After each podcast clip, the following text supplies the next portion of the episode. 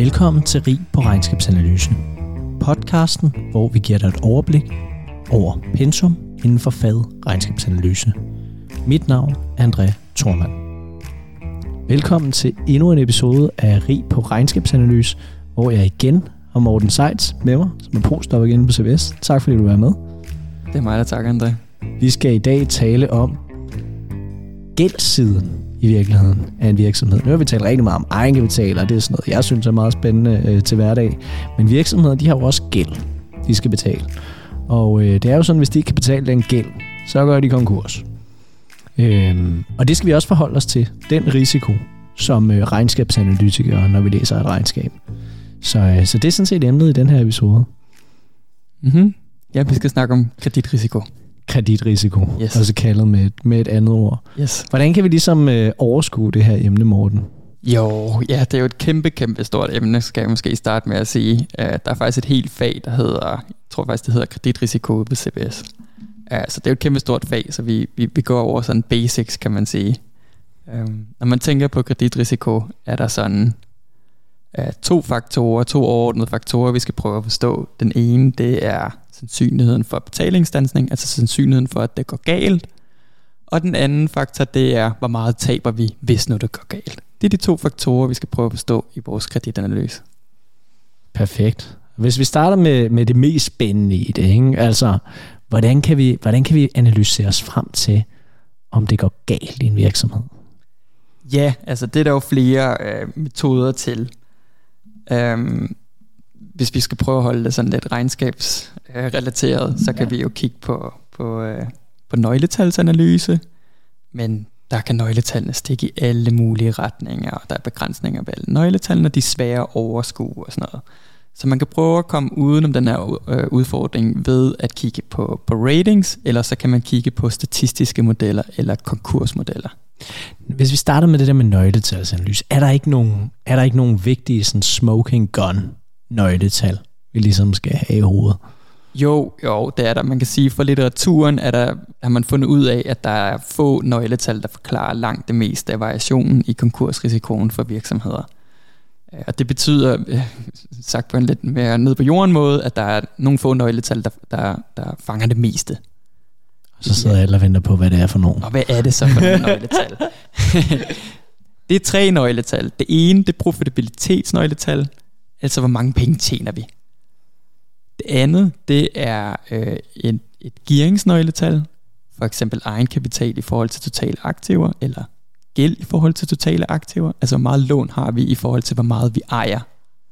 Og det tredje nøgletal, det er øh, en slags indtjeningsnøgletal, eller cashflow-nøgletal, i forhold til, hvor meget gæld vi har.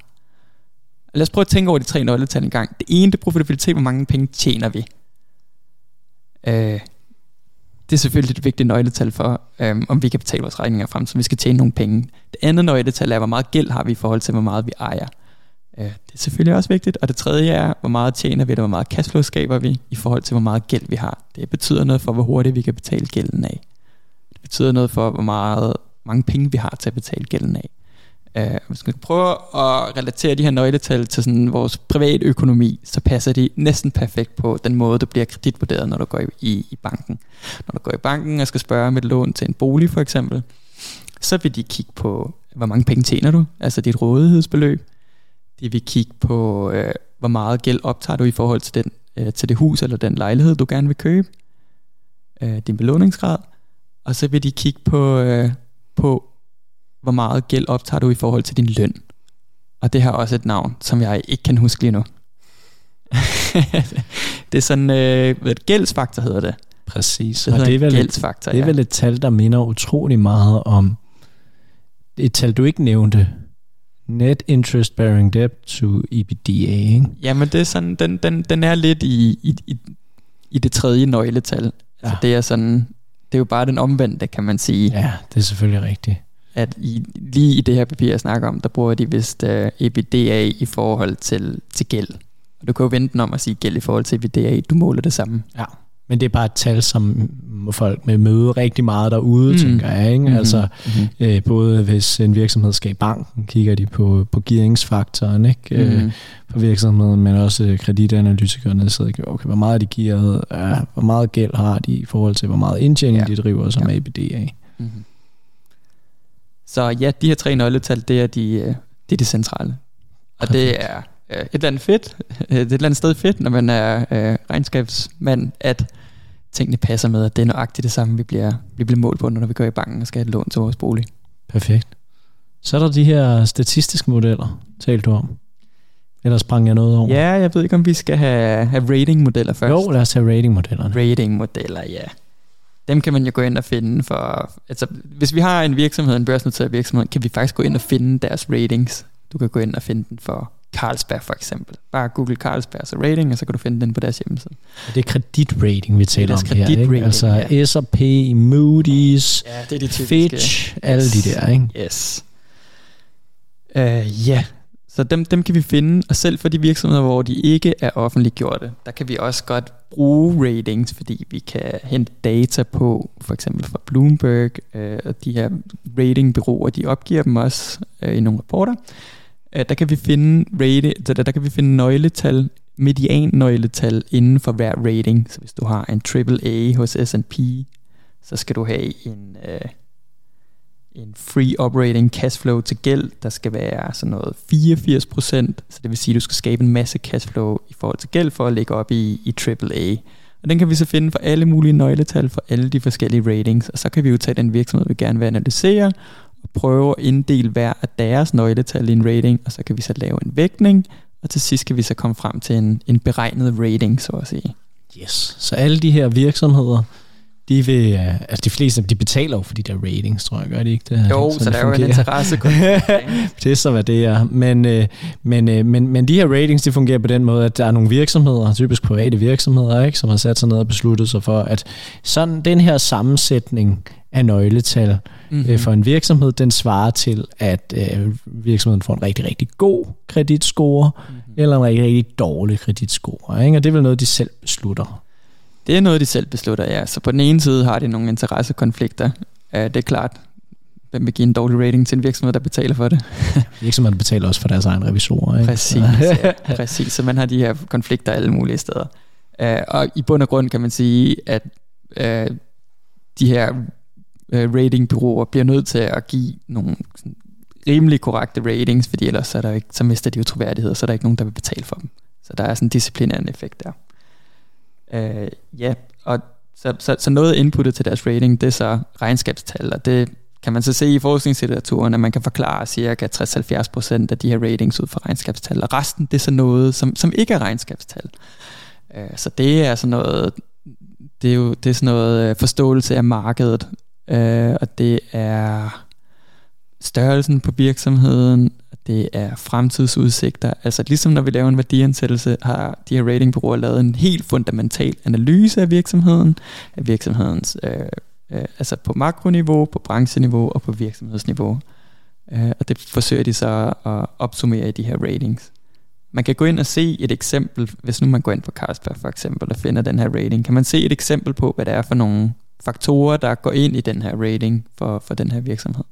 Så kan man se, hvordan de er blevet vægtet, og man kan se den, den endelige score. Præcis. Og de virksomheder, der typisk vil have sådan nogle her ratings, det er, hvis de har udstedt nogle obligationer. Ikke? Mm. Lige så er der et investeringsform. Mm-hmm. Yes. Så er der de statistiske modeller, som jeg var ved at hoppe til lidt for hurtigt. Hvad, ja. hvad kan de? Er det ja, noget med ham Altmann, de? eller hvad? Det er noget med ham Altmann, ja. Øh, det jeg har faktisk noget... engang været til et foredrag med Altmann. Er det rigtigt? Ja, Nå, hvor live. Nej. Jamen, det var Finansforeningen, der havde ham på besøg. Er det rigtigt? Det var en stor oplevelse. Det er derfor vildt. Ja. Nå. Ja, ja, ja, nå, det er jo bare flex. Så får du lige lidt point på respektkontoen der, Andrea, det gør du. nå, hvad siger du? Hvad, hvad, hvad kan de der modeller? Hvad er jo, ideen? altså tilbage, lad os prøve at tage den helt tilbage i 1966, hvor der en gut, der hed Beaver, der øh, begyndte at kigge på nogle, øh, nogle nøgletal og sagde, hey, kan vi ikke bruge nogle af de her nøgletal til at forekaste konkurser? Han tog så et enkelt nøgletal af gangen og fandt ud af, hey, der er nogle forskel på de her virksomheder, der går konkurs, og dem, der ikke går konkurs. Det er jo ikke overraskende for os i dag, men det er ligesom sådan, det startede. Tænk på, hvor svært det var at arbejde med data dengang. Øh, så det er jo en kæmpe bedrift at vise empirisk, at der er nogle nøgletal, der er for konkursvirksomheder er dårligere, øh, selv fem år før, og de udvikler sig også øh, på en dårligere måde, så altså, de bliver endnu dårligere i løbet af de, de sidste fem år, før de går konkurs. Det er ligesom første step i det her. Øh, det er så Beaver 66, så kommer vi til Altmans set score, som, som der er rigtig mange i praksis, der kender. Øh, Øh, og den er så udviklet i 1968, så den er virkelig, virkelig gammel, altså to år efter Beaver her. Han gik så steppet videre og sagde, hvad nu hvis vi ikke kigger på et enkelt tal ad gang, men hvad nu hvis vi slår dem sammen i en score? Så han øh, fandt fem nøgletal, som han øh, testede af, og prøvede at se, om han kunne, kunne øh, forekaste, hvad for nogle virksomheder, der gik konkurs. Og det kunne han så. Så på den her måde har man, har man lavet en statistisk model, og, og det er jo imponerende, fordi det, det oprindelige sample her i Almans, det er sådan noget, jeg tror det er 60 virksomheder eller sådan. Altså det er virkelig, virkelig et lille sample, og det er lavet for meget, meget lang tid siden. Um, og de her parametre, der bliver estimeret den her gang, altså den gang i, i 68, de, de bliver stadig brugt den dag i dag. Og det der med at komme først, ikke? Jo, jo, jo, jo, jo. Og det er jo blevet udviklet og blevet sofistikeret rigtig, rigtig meget siden. Og banker for eksempel sidder jo selv og gør det her. Øhm, og udvikler dem løbende. Fordi en af, altså fordelen ved det her er, at du kan tage en stor gruppe nøgletal og overskue dem på den måde, at du får en, øh, en score. Øh, det er den ene fordel. Den anden fordel er, at empirisk er de også bare øh, overraskende præcise. Ja. Øhm, det er de bare. Og selv den her Altmans score er der så lavet nogle, nogle benchmarking på over tid, og det viser sig så, at den holder sådan rimelig, den holder rimelig niveau. Nu, nu har jeg data frem til, til 1999, men der er alligevel et stykke fra 68 til 99. Og den er sådan rimelig præcis over tid, selvom den er estimeret på så et lille sample, og den er estimeret for så lang tid siden. Så, så, så fordelen er, at du kan overskue en stor mængde nøgletal ved at kigge, og slå dem sammen til én score.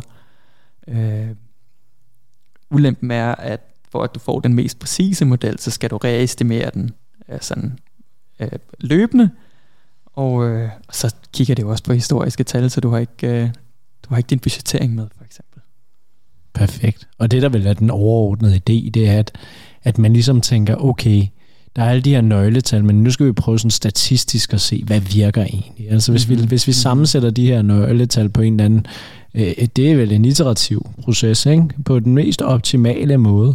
Jo, øh, det. Hvad, hvad vægter så? Hvad skal vi vægte mest, øh, for at vi, øh, vi på den mest præcise øh, måde kan forudsige en konkurs? Mm. Og øh, det er der en kæmpe forskningslitteratur omkring. Altså prøve at ændre de her inputs til konkursmodellen. Hvordan forecaster vi mest præcis? Det er så de her tre nøgletal, jeg nævnte tidligere. Profitabilitet, øh, gearing, og så en EBITDA i forhold til, eller en EBITDA eller et cashflow-mål i forhold til, til gæld, om, som, som øh, forklarer langt det meste. Det betyder ikke, at du ikke godt kan gøre modellerne bedre med måske noget interest coverage, eller alle mulige andre øh, inputs til din, til din konkursmodel. Du kan sagtens gøre de her modeller bedre, øh, men de tre, de fanger langt det meste af variationen. Perfekt. Og hvad så, hvis en, øh, hvis en virksomhed så går konkurs? Og, øh, og vi så skal tale om, om den anden del af emnet her, altså hvad, hvad man kan få ud af virksomheden, hvis den går konkurs. Hvad, hvad, hvad tænker du her, morgen? Ja, yeah. altså nu, nu har vi så, øh, lad os sige, vi har lavet rating, så vi har kigget på, øh, på konkursmodeller, vi har prøvet at estimere, og, og måske har vi endda gået skridtet videre og lavet et, en, et budget og prøvede at lave nogle scenarieanalyser. Øh, og ud fra det vil vi så gerne prøve at finde en, en sandsynlighed for konkurs. Det er det første step. Det næste step er så, hvis nu at det går galt, øh, hvor mange penge taber vi så? Der skal man jo kigge på altså noget så simpelt som, hvor mange penge har vi lånt ud? Øh, og det er ikke altid bare clear godt. Lad os sige, du har en kasse, du har en kassekredit til en virksomhed, og øh, den kassekredit, den er på 100.000, men lige nu bliver der kun brugt 20.000. Hvad for et tal skal du så bruge i, øh, i din, i din exposure. Det, hedder. det øh, så vil man typisk være konservativ og sige, vi bruger, øh, vi antager, at hvis det går galt for denne virksomhed, så har de nok brugt hele deres kassekredit, så vi tager de 100.000. Øh, så det er, den ene, det, er den, det er den ene faktor i det her. Det andet er så, hvis det går galt, hvor mange penge kan vi så hive hjem af de 100.000? Øhm, er der nogle aktiver, vi kan sælge? Er der nogle aktiver, vi har pant i? Eller har vi nogle garantier fra måske et moderselskab? Eller hvis den er ejerledet virksomhed, kan det være, at vi har en garanti fra ejerlederen, som har stillet sit eget hus til pant? Øh, så, så, så sådan nogle ting skal vi have med, når vi skal prøve at vurdere, hvor mange penge taber vi. Øh, og selv hvis vi så har pant, skal vi prøve at vurdere, hvad er kvaliteten af pant. Altså hvis du har pant i goodwill for en virksomhed, der ikke er levedygtig, så er det måske ikke helt vildt meget værd. Hvis du har goodwill i meget specialiseret produktionsudstyr, som der ikke er nogen andre, der kan bruge, andre virksomheder, der kan bruge, altså det er ikke noget, vi kan sælge fra, så er det nok heller ikke særlig meget værd. Hvis du har pant i et varelager, som øh, er meget standardiseret varer, som alle andre også sælger, så kan du nok godt sælge det fra. Mm. Så man skal vurdere, Øh, hvor mange penge har vi ude at svømme? Øh, hvad for nogle sikkerheder har vi? Og hvad er kvaliteten af den sikkerhed, vi, øh, vi så har? Perfekt. Hvis vi lige skal summe op, det vigtigste er at huske på, når man har hørt den her episode, eller er der noget, du mangler at tilføje? Jeg tror, vi er... Vi er igennem. Ja. Det vigtigste at huske på, det er, når vi skal sige noget om en virksomhed, den går konkurs, så er der forskellige modeller, vi kan kigge på. Vi kan kigge på sådan almindelige nøgletal, hvor Morten har nævnt, det var nogle af dem, der, der er vigtigst. Ikke? Så kan vi kigge på ratings fra øh, nogle af de her kreditrating øh, virksomheder, S&P, Moody's og alle de her.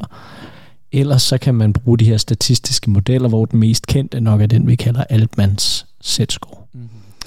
Det er den ene del af det. Den anden del, det er så, hvis en virksomhed går konkurs, så skal vi jo prøve at vurdere, hvor meget kan vi få ud i det tilfælde, hvis den går konkurs, og det er i virkeligheden et, et, et udtryk for, øh, hvad hedder det, hvor meget har vi lånt til virksomheden, og øh, hvad hedder det, øh, og, øh, og hvor meget kan vi så øh, øh, få igen, eller hvad er der forsikret, eller hvad, hvad, er, der noget, er der noget, der mangler her? Ja, ja lige præcis. Hvor har vi lånt ud, og hvis det så går galt, hvor meget af det lån kan vi så få tilbage ved at sælge aktiver ud af virksomheden? Lige præcis. Og det, det er jo sådan vores øh, egen vurdering, om vi så tør tage den risiko i forhold til risikoen, der er for at gå konkurs. Mm. Ja, så vi, vi, vi prøver at slå de ting sammen, og det er så noget, der hedder expected loss, altså forventet tab. Det er konkursrisikoen gange loss given default, altså hvor meget taber vi, hvis det går galt. Det giver så expected loss. Øhm, og det er sådan noget, banker sidder og laver, for eksempel. Det er jo kerne, det er jo kerne det er jo en kerneopgave for banker at sidde og lave expected loss modeller. Præcis. Skide godt. Mm. Jeg vil sige tak, fordi du var med igen, morgen. Ja, men tak for invitationen en dag. Tak fordi du lyttede med til Rig på Regnskabsanalyse. Hvis du kunne lide, hvad du hørte, så gør mig en tjeneste. Og rate os inde på Spotify, eller iTunes, eller hvor du lytter til din podcast. Du kan også følge André Thormann, Benjamin Smofen inde på LinkedIn, eller Rig på Viden, som er vores anden podcastserie, inde på både LinkedIn eller hvor du lytter til din podcast på Genhør.